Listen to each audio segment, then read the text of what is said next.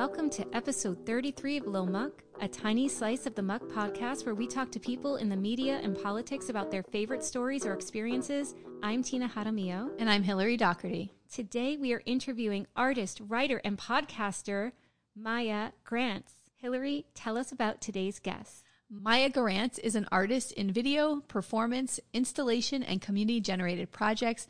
Her work inter- interrogates social imaginaries of American culture and how constructions of gender, race, class, and progress operate in our shared myths, public rituals, and private desires. She also co-hosts the Sauce podcast, a culture and politics. yeah, yes, girl, a culture and politics podcast where they drink cocktails and ruin the stuff you love. yes. That's me. I love this podcast. I want to drink and ruin everything for everyone. Yes. Burn it. Burn it down. Welcome, Maya. Yes. Thank you for being here with us. Thank you so much. Thanks so much for having me. Yes. So tell us, uh, how did you find your way to art? How did this become your way of expressing yourself? Oh, I think that um I mean, I was I was going to be a dancer and then it was, you know, I was going to be an actor and then I became a director and then it became visual art, but I was always on this on this path in some way. I Mhm. feel like it was I I just had to do it. Um it's funny we just did an episode about uh, where we were ruining Ted Lasso and we were talking Oh. to a we were yeah it's like oh the white guy is going to come and like save, Save- professional sports Yes. for itself like Oh yeah really God. that's really how it's going to happen Aw, um I like but Ted we- Lasso. Do you like Ted? Lasso? I I don't. do. I, I'm not a fan. My husband is a fan. Love it. the thing is is that we love ted lasso ted lasso is undeniably almost like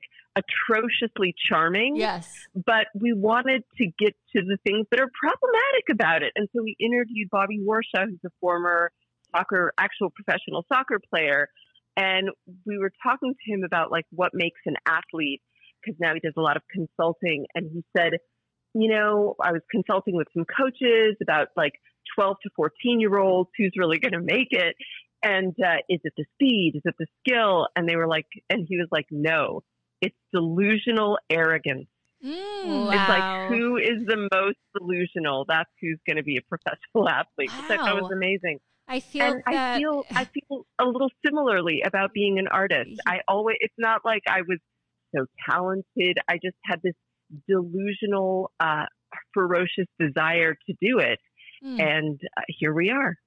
Oh, I love that. I feel that applies to uh, a lot of people running for office. Oh my well. gosh, it does, Tina. You're right. A But we- hundred percent. Yes, but we need folks like that because they're the rest of us are these are drones basically. We're worker bees, you know. But we need people who are going to say, "I can do this, and I'm going to make art." And I'm gonna, we need and art is very important in our world. It really is. But I also think in terms of running for office, Mm. I don't know that it's. I think that the people who are more complex thinkers Mm. are not going to they're the ones who are just never going to run that's why when we occasionally have a politician who seems to have like the richness of complex critical thought in addition to having the delusional arrogance to run for office they're so exciting for us Yes. like i know for myself those particular politicians are like so rare so Yeah. exciting Yeah. they're both smart and right. you know, and they they have often that get insanity and they Yeah. often get condemned for having that intellect Mm. by by Yes. you know that ends up professorial Yeah. they're too professorial Yeah. right that was like the Obama that was a big thing against Obama Yeah. a lot of the time. Um, but your art, Obama, Elizabeth yeah. Warren. Anyway, yes, yes. yes. Oh God, I love her. So your art delves into the political. Uh, like you have that piece, I believe Yes. it's Gun uh, Gun Worlds. So can you talk, Gun World, yeah. yeah? Can you talk about that that blending of art and politics? Mm. Well, I think for me, um, I've always, well, actually, let me start with when I was 24, I ended up, I was really obsessed with the idea. This is when I was still a theater director.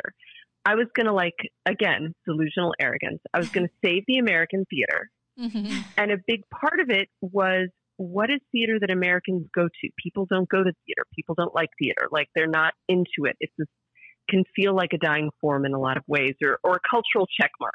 I went to see a play. They don't go for the pleasure of mm. it. So I ended up going on this road trip documenting this weird form of American theater called historical outdoor dramas, Ooh. where they do like the Lost Colony in Roanoke, yes. or like Tecumseh the musical, or like Ooh, whatever. Like I love this. And I, so I spent ten weeks on the road by myself in this like shitty two thousand dollar car I bought on like the Lower East Side, documenting and seeing these plays. And then I worked for this theater company called Cornerstone in LA, uh, that is a very famous theater company that does plays based on communities. So they'll go into a community and adapt a classic play or write a new play that reflects the reality of this community and they'll work in collaboration with communities mm. to do it. And through them, I ended up with my first real job uh, as an artist in residence in a 1500 person town in rural Mississippi for two years. Wow. And that working for these um, un- unbelievable people who who'd been doing this work for like 25 years, collecting oral histories, mm. doing. Um, they had the first quilt show that had different prizes for European tradition quilts and African tradition quilts. They they did unbelievable work with kids, and I did four plays with them over two years that were based in the community, and that really changed my whole life um, and my brain in terms of really understanding on a granular level the way that politics and daily life are so braided and knotted up. It was it. I understood. I feel like I understood the civil rights movement and mm. race and American history in this very, very new way. And ever since then, I think my work is always. I mean, there are different projects. Sometimes a project like Gun World is very much about doing this survey, using my skills to tell a story, not on behalf of my own personal interests. And then there's work that I do that's really political, but that's clearly about me. um, and I feel like, and and I feel like there's space for all of it as long as you're really uh, explicit about what that is. So for Gun World, I was working with a collaborator, longtime collaborator Elizabeth Goodman, who's a designer, and we had this opportunity to spend a summer doing research about the gun debate. And for us, what was less interesting was getting into the same, you know, press play on the tape. Like your side says this, and then this mm, side yes. says this. Like, who gives a shit? And it's like the same debate over and over again.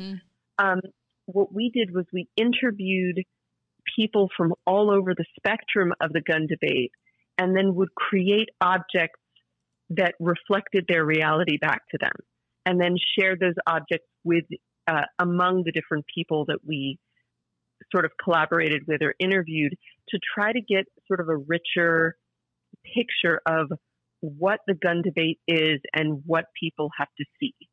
Um, and and so that, but all of my work is very much. I'm sort of like a a sponge. I'm always like like like a sea sponge. I'm always like filtering the world through myself and then it turns into work. Incredible. God, I know. Incredible. I mean, what an opportunity you had there. And you were there for two years? Uh, in rural Mississippi for two years. The gun project was the summer project, but yeah. yeah, I was in I was in Mississippi for two years. I went to do one play, and then the woman who was running this um, rural community arts organization, she and I just clicked, and I just felt like I couldn't leave until mm-hmm. I had her teach me just everything. Yeah. Like just she was so uh she was so amazing. She just her name is Patty Crosby. The organization was Mississippi Cultural Crossroads. They just made this massive uh there was a massive acquisition there. They'd been doing children's art uh for, you know, the 30 years of the organization and they had 30 years worth of children's art that they had made in this town in Mississippi, and they just donated it to the Mississippi Museum. Uh, no, the Mississippi. Oh yes, uh, Mississippi Archives and History just acquired 1,818 pieces of art that was made by children at this cultural organization between 1979 and 2008. Wow! And I feel like they they were just. I mean, they are so incredible, and it just also made me realize that people are like, "Oh, you were in Mississippi." For me, Mississippi is not different than LA or San Diego or anywhere that I have lived mm-hmm. or grown up. It's just more explicit and it's more naked. And so it taught me a lot about every subsequent place that I lived in terms of race, politics, social negotiation, class. Like it was just so exposed there, but it's not different. It's not even, I would say, uh, well, it's a little worse, but it's, it's very, um, LA has the same problems of race and class and money. It's just a little more complicated. Yeah. So, what responsibility do you think, if any, artists have um, to comment on societal issues? Because this has been a thing that's gone on forever. You know, we can look at toward art to whether it be music or a play or a painting that kind of turns a conversation or starts a conversation about societal issues. How important is that, do you think? What's the responsibility of an artist? Well, here's the thing that I think is really important. I think you see these days it's very fashionable in arts funding and mm. in art making to be like, this project changes the, like, I want to be really clear. Art does not change the world in terms of political movement. Mm-hmm. I never think that and I never promote that. And I think artists and institutions and grantors that want to uh, believe that are are full of shit. If you'll language, yeah. Um, because journalism does that. Mm. Uh, nonprofits and advocates and activists are the ones who make change in that way. Art does not and cannot do that. What art does is change the way that people see. It takes people's head kind of off their neck mm-hmm. and spins it around and puts it back on, and it makes people see things differently. And that can then help with all the other stuff.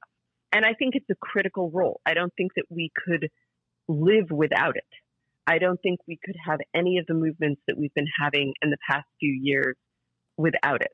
Mm. But for instance, if you look at Me Too, I feel like there's some Me Too art, but really, Me Too is about journalism and about people coming forward and laws being passed and laws being put into place and HR departments having to deal. like, that's Me Too. What the art does is maybe give people who can't quite see it an ability to see it and understand it mm. and then maybe support it.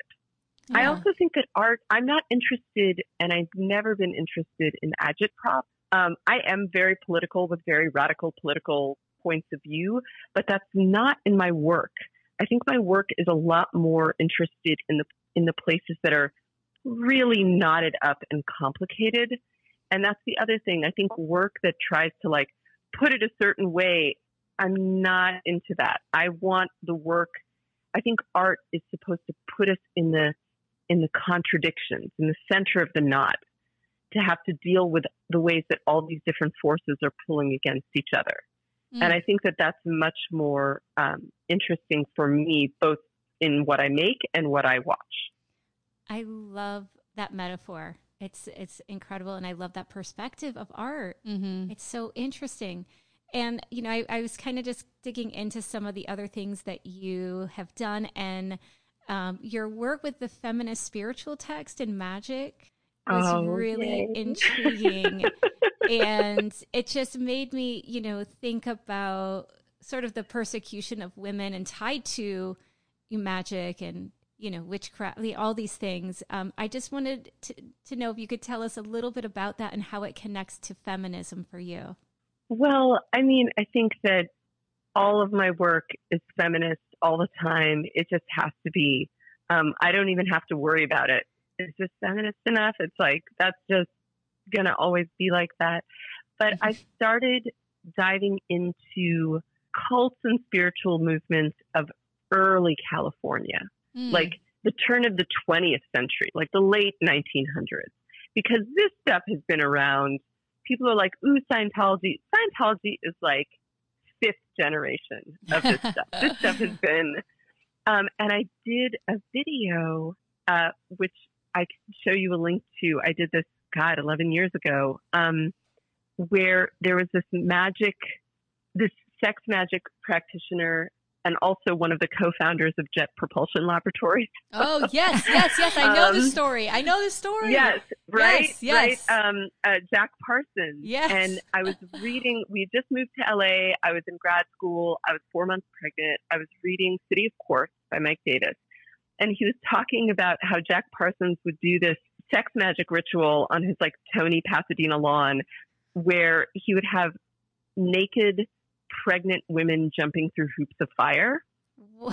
And I was wow. immediately, I was immediately like, I have to do that. So I have this video where I'm like nine months pregnant jumping through hoops of fire.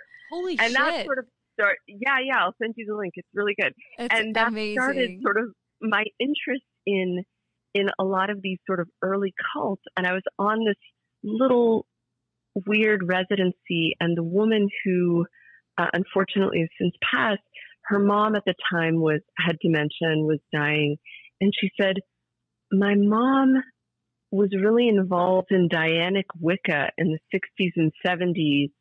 Do you want all of her books?" Oh my gosh, dude! wow. Like, uh, yeah. Wow. Um, and as I was reading these books, I realized some of the most radical feminism happened in the spiritual space.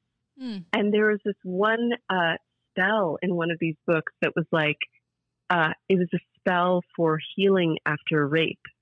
And it said, and it ended with, You are beautiful. It's not your fault. May patriarchy fall. God damn. And I, and this is right. And I was like, okay, nobody was saying this in public feminism in this time. It's happening in this spiritual space. And the more that I was reading about women and the very famous Barbara Ehrenreich text, um, witches, midwives, nurses, witches, and midwives, which is this amazing uh, pamphlet that she made in the 70s. This understanding that the reason that everything that witches have are kitchen items is because that's what women have. What what are they? They're cauldrons, brooms. like this is what women would have in their kitchen. And why would women go to witchcraft? Because they had no political power. Mm. There's this amazing book from like the 1400s where it's a bunch of women. It's called the Distaff Gospels. And it was in this like little French town. It's one of the few documents we have of what sort of women's wisdom was, even though it was totally written by a man. and you can tell in all these fucked up ways. But you get the realization that like women did spells because they had no political power. Mm. So when women are like, if you take some of your child's urine and put it in your husband's food, he won't beat your children. Jeez. Or if you tell men that if they beat you as a pregnant woman, you're going to give birth to like a monster. Like this is the only space of power mm. that women had were these because and it's essentially wish fulfillment because they they didn't have Jeez. power in other ways and so that's why then men try to suppress that because it's scary and it's powerful and they can see that that's the one outlet that women are going to if you look at women in the middle ages and up to the present day and so you see it in the radicalism of 1960s, 1970s feminist spiritualism. Like it is very radical. It is the most radical. And it's the most radical for reasons that are sometimes very painful, which is that like this is the only space to make a new reality. Mm. So that's a space that, especially if we're looking at things like climate catastrophe and we're looking at problems that feel so, so huge and so unbelievably unsolvable that this is the space.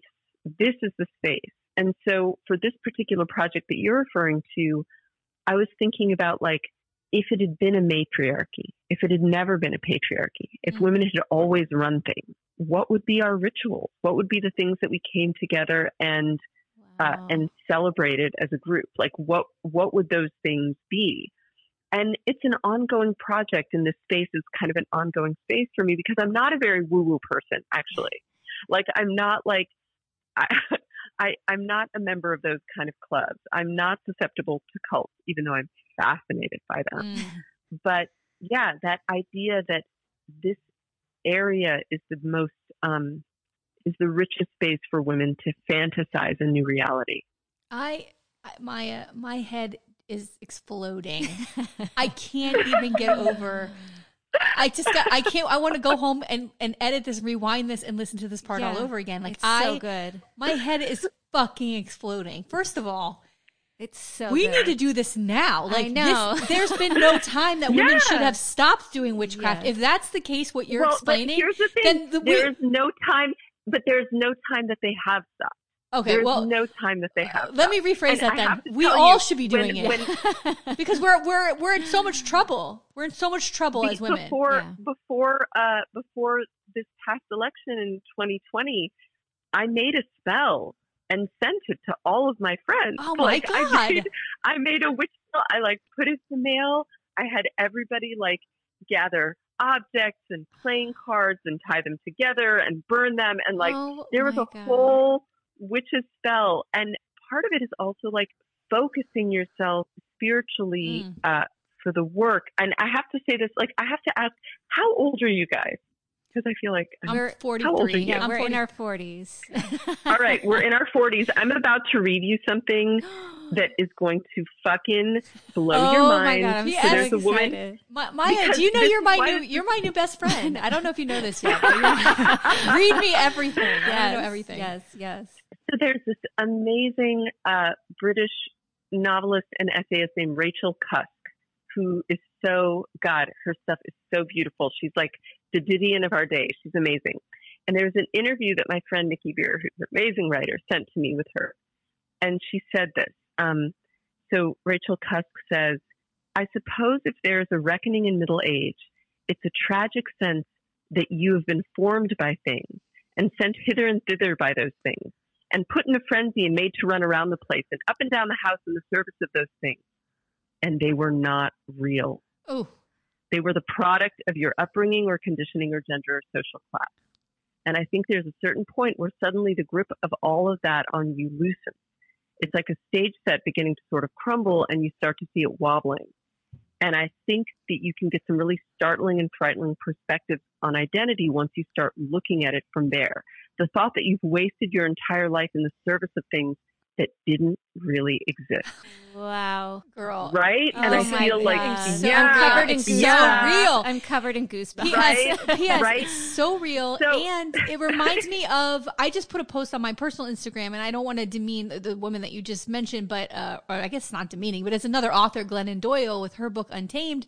I felt that's I got all of that same thing from her, like the same thing of like we are tamed to exist in this space, and we are tamed to sacrifice ourselves for the greater good, being a martyr to our children and our families and our houses. And it's like, fuck that. Break free of that. Like we are more than that. Right. You know, when you look around and this age is right. This age is right. That middle age is totally co- and correct. and the spiritual, which is why men are afraid of middle-aged women. They should be. they go, Mm, and be the afraid. patriarchy does yeah.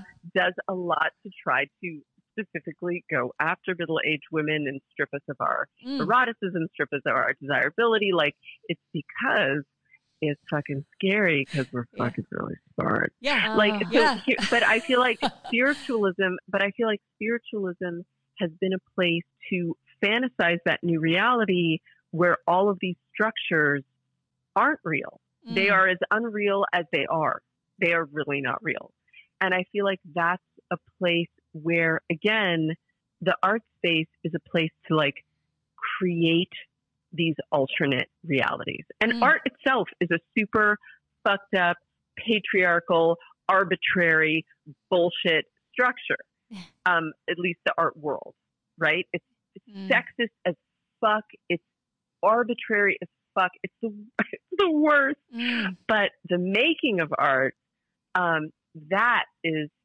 and i have to tell you about this one um piece that i'm about to do which i think you guys are really gonna so on my website you'll see that uh when i was making the transition from theater to to visual art i was doing these performances called endurance performance propositions where I would take a piece of culture, like a, a sort of very big, juicy piece of culture that's embedded in us, and I would apply endurance or duration to it to like break it open. Mm. So there's this from Birth of a Nation, there's this famous chase scene where little Flora, the little white virginal Flora, mm. gets chased by the mulatto Gus, by the lustful mulatto, yes. and she throws herself off a cliff rather than submit to his advances. And then her brother founds the KKK, and that's a heroic right. thing, right? This is one of the most um, disturbing and important scenes in American cinema. Now, the thing about the scene is that it is the template visually, filmically. It is the template that every chase scene that any of you have ever seen is based on, Jeez. just in terms of the shot structure. Mm. Every chase scene in the history of cinema is based on this totally fucked up mm. racist scene. It is in our DNA as viewers. Wow. So what I did is I, I taped the film frame onto the floor and I taught the 66 edits to six dancers. And we repeated the scene, trading off roles every, at every iteration until we physically no longer could do it anymore. And it, when the longest iteration of it, we ran it for four hours. Jeez. Wow. So, so it was this way of like, of exorcising this material from our body. Mm. So I'm about to do another one where it's endurance performance proposition number four, free Britney, Ooh. where I'm going to do every Britney Instagram dance video like in a row, oh, like all videos. of them, wow. like Poor from baby. the past, like yes. And and the thing about those videos that are super intense is that you don't know is she doing them for herself? Yes. Is she being made to do them? Yes. She right. has this increasingly middle aged body. Mm. There's part of it that feels really like weird. There's pathos to it. Yeah. There there's like they are they are a very complicated text, right? Yeah. They're yeah. not clear. You don't look at them and you're like, yeah, Britney, look at you. You look at them and you're like, wow, they do a lot of edits to make this look right in or what what am i learning what am i expecting look right to mean mm.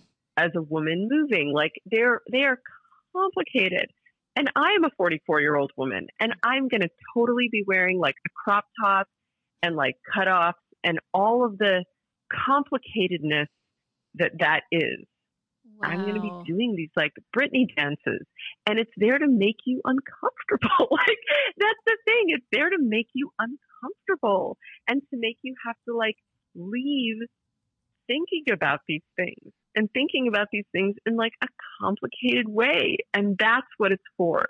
It's not there to like solve it. It's there to make you really feel in your body how fucking complicated it all is. Yeah. Truly experience that really viscerally.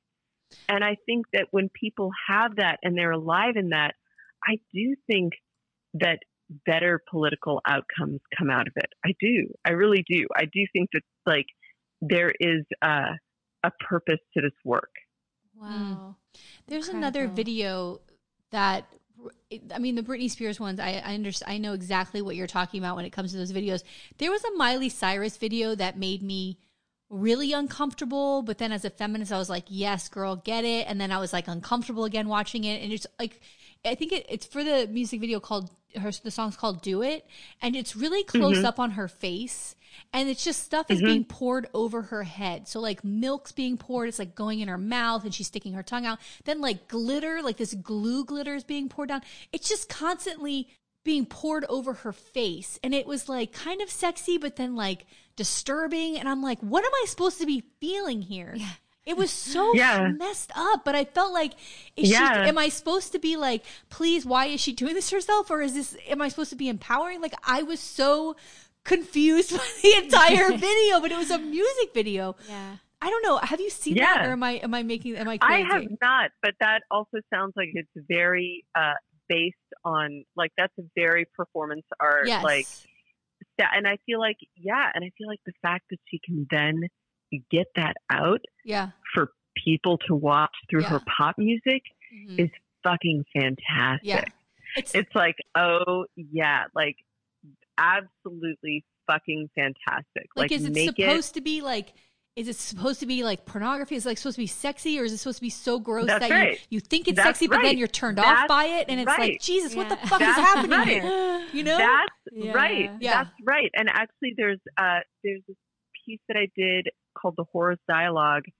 So, like one of the most famous forms of pornography Mhm. is called the Whores Dialogue, where it was, or like it was the form that all porn took from like the 1400s to the 1900s, all written porn. Wow. All written porn always took the form of the older woman telling the younger woman how the shit was going to go down. like that was what it was going to. That was what it was, and Yeah. you couldn't have you couldn't have porn without the older woman be like, you know, this look, this is how it is. Mhm. So I wrote this whore dialogue, and it, and I had these three older, incredibly glamorous, older, you know, mature actresses read this incredibly nasty pornography. Mm. And when you're watching it, like part of it, like some of the things they're reading are are porn, and some of them are from trials from sex crimes, and it's all in the bucket. And when you're watching it, you're like, I'm turned on, but I shouldn't be. I don't Yes, know. This is the. Yeah. and I feel like, yeah, like that is that kind of visceral, that thing that Miley Cyrus is doing. You're like, I'm supposed to like this. I don't like this. Yeah. I'm kind of into it. I'm Yeah. grossed out that I'm into it. Like, But yeah, she's doing it to challenge herself as this desire object. And yes. Oh, wow. But so, so, but so here's here's a question then. As a woman, as a woman watching it, that's what I felt. What is does it challenge a man? Does he have the same reaction? Like, do you think that that? Because I feel like it's challenging to men who watch p- pornography. Is like, look at have this in your face of this somewhat turning on, somewhat turning off. Like, do you think that men have the same sort of reaction when they would see something like that? I mean, I think that they do. I think that they might not have the language Mm. for it that women do. Yeah. Um, and I think that a lot of times they might get reactive uh, in ways that they're like, well, I just don't like that. Yeah, yeah, yeah. Ah! yeah. And it's like, you don't like that? But why not? Like, is Yeah. there space for that kind of conversation? It's Mm. really, I mean, I feel like that's, that's something that can be really hard.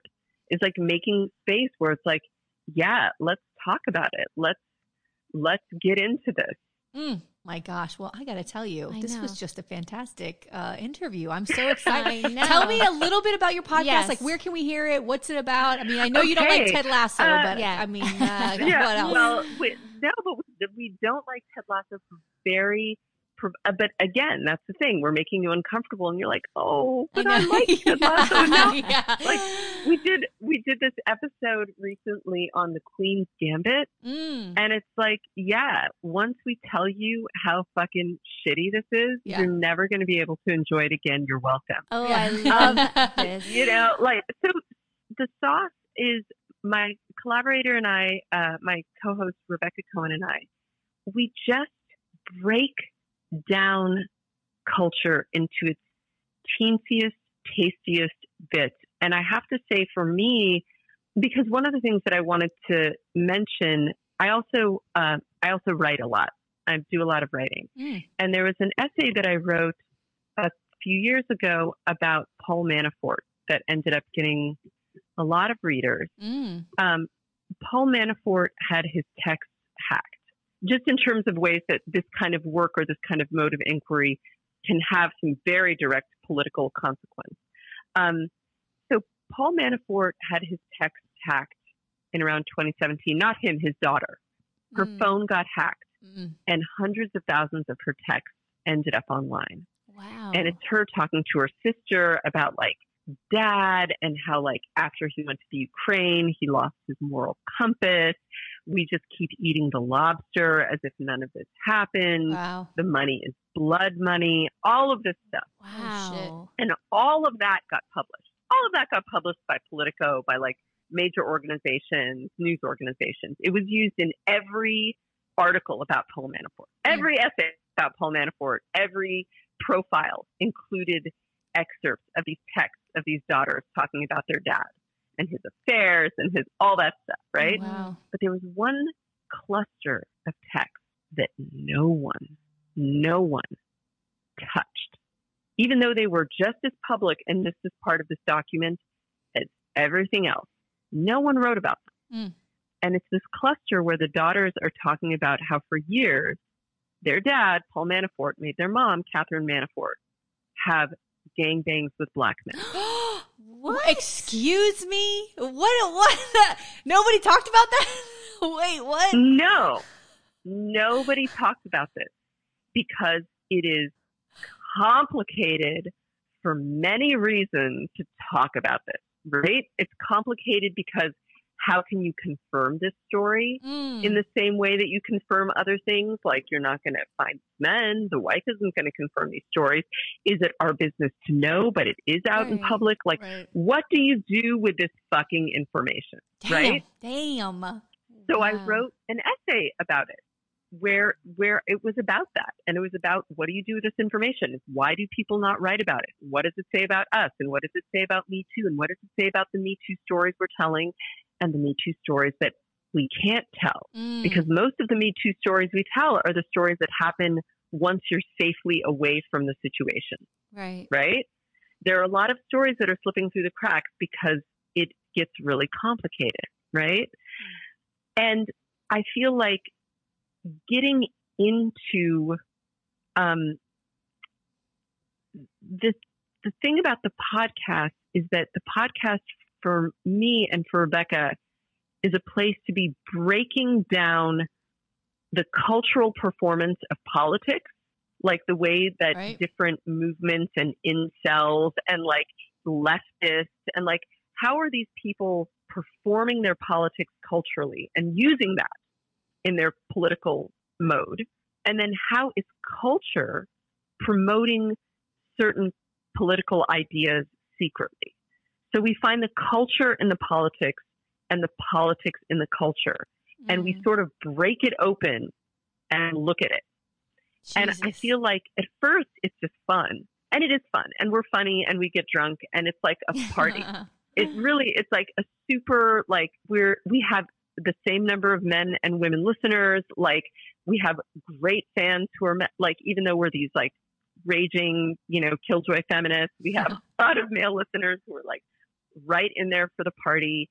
And it's a party and we have a really good time doing it. But those things are very knotted up in one another. Mhm. And and it's been great for me to have this place every week where we can go and break it down like that. Yeah. And it has a major. We had this one episode about um, what I was calling trauma porn, which is like the new blockbuster uh, genre of abuse documentaries. Like it's Mm. become a fucking blockbuster genre. Yeah. Abuse documentaries are a whole thing. There are a million of them. I've watched them all. Mm. Like Surviving R. Kelly Part One, Surviving Oof. R. Kelly Part Yeah. Two. There's like the next one, The Keepers. Like it's it's a genre. It's like it's and why is it so appealing right and i just wrote an essay about it and it started um, it started with an episode that we did of the sauce where it's like how can we break this down take it apart when people when the right wing talks about free speech Mm. what does that really mean when uh, the left wing fantasizes about how it's so much better in europe what are they getting totally fucking wrong like Yeah. all of these things are ways of like getting way more precise about how uh, how did um how did people talk about Trump as this mafia figure because he is an organized criminal, right? But nobody's talked about the ways that mafia narratives and mafia movies prepared us to accept Trump Mm. in a way that so it's the way that those things feed back and forth is what we do and we do it in a super fun way but that's what we're after is how are these things like braided up together and how can we take it apart so we can really see what these things are trying to do to us and see what these conversations are missing avoiding how they're trying to manipulate us all of that that's like that's what we're kind of after Oh my gosh, that's amazing. Amazing. Oh my God, Tina. And I want to especially promote a recent episode that we did. We did an, a, a great episode about critical race theory Mm. and breaking down like what is all the brouhaha about critical race theory, like why is it a bullshit performance? What does it come from? What actually is critical race theory? All that stuff. And then for our follow up, we found an actual high school ethnic studies teacher who studies ethnic studies, like Mhm. who studies ethnic studies in education. okay. And she has to be anonymous, um, but for various reasons. But she talked about what it actually means to teach ethnic stud. Like it's so it was it, and it was awesome. Oh so God, our two-parter on yes. critical race theory and ethnic Oh. studies. I think you will come out of it, listeners, uh, knowing stuff, and it's not dry. It's really, really fucking interesting. Oh my god, Oh, I love it. can't wait. I know, and I before we say goodbye, I want to say thank you for saying the F word more than I probably ever have on an, a single episode. Uh, oh my god, I appreciate I'm so it. sorry. No, no, no, no, no, no, no, no, I have of Lil two Mug. children, No, no, and it's no, like no. it's really bad. Listen to me. I she throws the I F-bomb every say episode. F every uh, yeah. I'm saying fuck every five seconds, and I hear you say fuck, and I'm like yes, yes, yes. Finally, somebody else who's gonna A kindred curse- spirit, a Yes, kindred spirit. I love it. I love it so much. So thank Yes. you, and you are doing incredible work. Please continue to do it. I I encourage everyone to go listen to the Sauce podcast and, and check to out what check they're out doing. and check out her work at uh, mayagurantz.com. My- Correct? That's it. That's it. my gosh, thank you so much. You're amazing. yes. Thank you for coming on the Well, show. it's, it is my great pleasure, and thank you guys. And yeah, I think art has a huge part of this of of this muck, but it's Mm. it's weird and it's weird and to the side, uh, and and it's really important. Makes it harder for people, but and people don't like you know people like easy answers, but Yeah. that's not what it's about. No, not at Oh. all. Life is not about easy answers, that's for sure. Well, my God, have a wonderful Yes. day, and uh, Thanks I again. hope we get to talk soon. All right, thank All you so all right. much. Bye, guys. Bye. Bye. If you want to learn more about this week's guest, please follow the episode notes on our blog at themuckpodcast.fireside.fm and be sure to follow us on Instagram and Facebook at The Muck Podcast. To support the Muck Podcast, please visit our Patreon page. We have three levels of support and different goodies for each level Muckraker, Policy Wonk, or Bleeding Heart. We can't do it without you. Music for the Muck Podcast written and performed by Sean Doherty.